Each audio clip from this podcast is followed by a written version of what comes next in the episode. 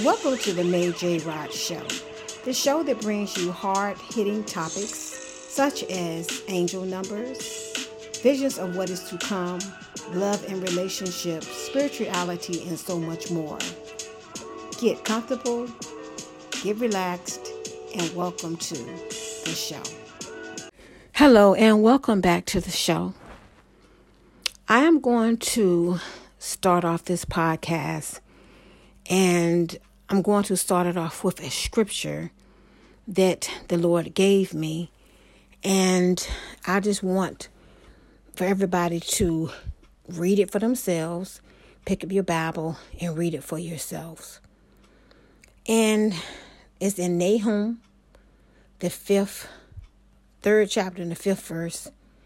Behold, I am against thee, saith the Lord of hosts, and I will discover thy skirts upon thy face, and I will show the nations thy nakedness and the kingdoms thy shame. I was praying, and the Lord gave me that as I was going over what I was going to say on this podcast. The United States will be attacked by Russia and China and possibly a third country. And I don't know when this is going to take place, but it will take place. The Lord has showed me multiple times, and He's given me scriptures. There is a lot of things that go on behind closed door that is just pure wickedness, and the Lord is sick of it. The Bible says, just like the days of Noah, so will the end be. And you know what they were doing in Noah's days. A lot of people all they want to all they want to focus on is, you know, um, same sex marriage and abortion. It's it's things worse than these. Okay, there's things that you would not believe that's going on behind closed doors. And I'm not here to do anything but speak what the Lord says. I just find it so funny, you know, amusing when people like to pick, you know, what they consider is sin or what's wrong before God, but they want to overlook all the other things that's going on in the world. And they've heard about and they say, oh, this is a conspiracy theorist. And people are telling you the truth about what's going on with the vaccine. There's people dropping dead left and right. Haven't you noticed? And it's always, oh, they had a bad heart or you know, just cancer came out of nowhere. You know, all of this, a lot of this is tied back to those vaccines. And I'm just giving you what the Lord has given me. All right. I've shared with you all before a vision that He showed me. And it was the most horrible vision I've seen in my life when I seen all these children that were dead. And as we see the virus, the RSV I think it's RSV virus or RV virus that's hitting these children. And this is just the beginning. I'm I'm just gonna let you know this is just the beginning. These people are not dropping dead because they're just dropping dead. Okay, young. I mean, just all ages. It doesn't matter. All right. But these healthy 30 something, 20 something year old people just dropping dead and nobody can explain why. Or they always come up with some, you know, they had this problem or what have you, you know, just what they think. But really, I'm telling you, it's tied back to these evil vaccines that they put out. I was lying in my bed and the Lord showed me an angel. I saw an angel that was over New York City. I knew it was New York City because that famous skyline view of New York, it was over that. And the aim and the wings was like from one end of New York City to the next. And, it, and, and the angel was flapping the wings, his wings, and all of a sudden the angel vanished. And as soon as the angel vanished, I heard the Spirit say, There's something that's going to happen major in New York City. And the angel of protection is no longer there and it's going to be major.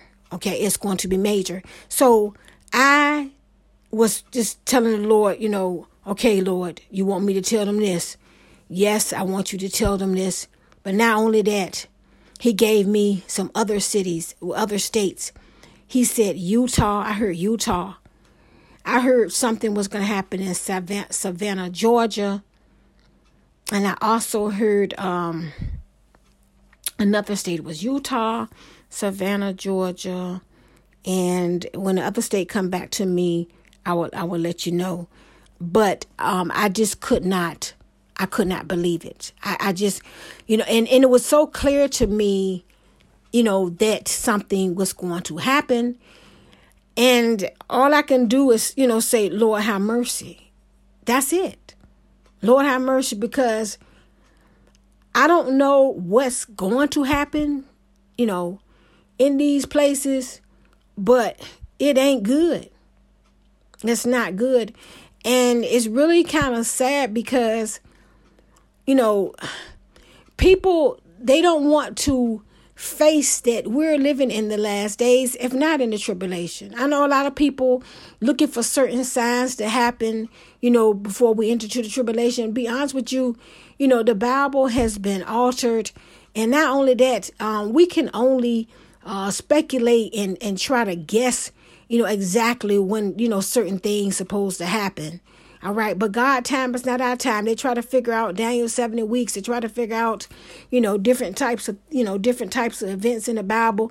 And all we can do is take an educated guess. That's all we can do. And, you know, it's really sad. So my, you know, my concern is that people are not ready. There's a lot of people who are not ready. They don't have a relationship with God. They're not praying.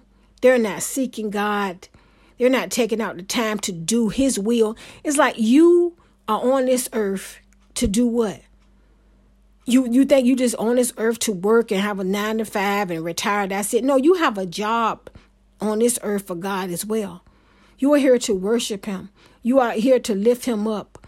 You are here to tell others about Him, and you have a job here that you're supposed to do for God too. You have a divine life purpose and a soul mission that you are here and put on this earth to do. And how many people can say they're doing it? And no, it's not easy. It's not easy. It's not, your assignments are never easy. It takes dedication, take focus. But just like you go to your nine to five, and that ain't easy either. You come against warfare there, but you still go to work. Okay? You might even say, okay, I'm tired of it, but you still go find you something else. But have you given that time to God? Have you sacrificed that time for the Lord of hosts? I was praying and the Lord had spoke to me and he said, you know, read them them read this scripture to them too. Is Ephesians 5 and, and 16. He said, redeeming the time because the days are evil. Time is winding up. Redeem your time. What what are you doing? All right. What are you doing? The next scripture said, Wherefore be ye not unwise, but understanding what the will of the Lord is. What is the will of the Lord for your life? Are you doing it?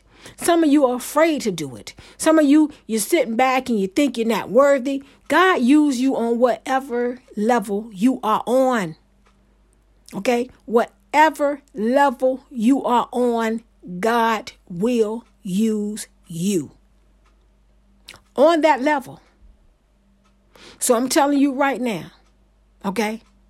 Well, whoever is listening to this at the sound of my voice, you need to start redeeming the time. You need to start getting on your soul's mission and your divine light purpose. And if you don't know it, pray and ask God.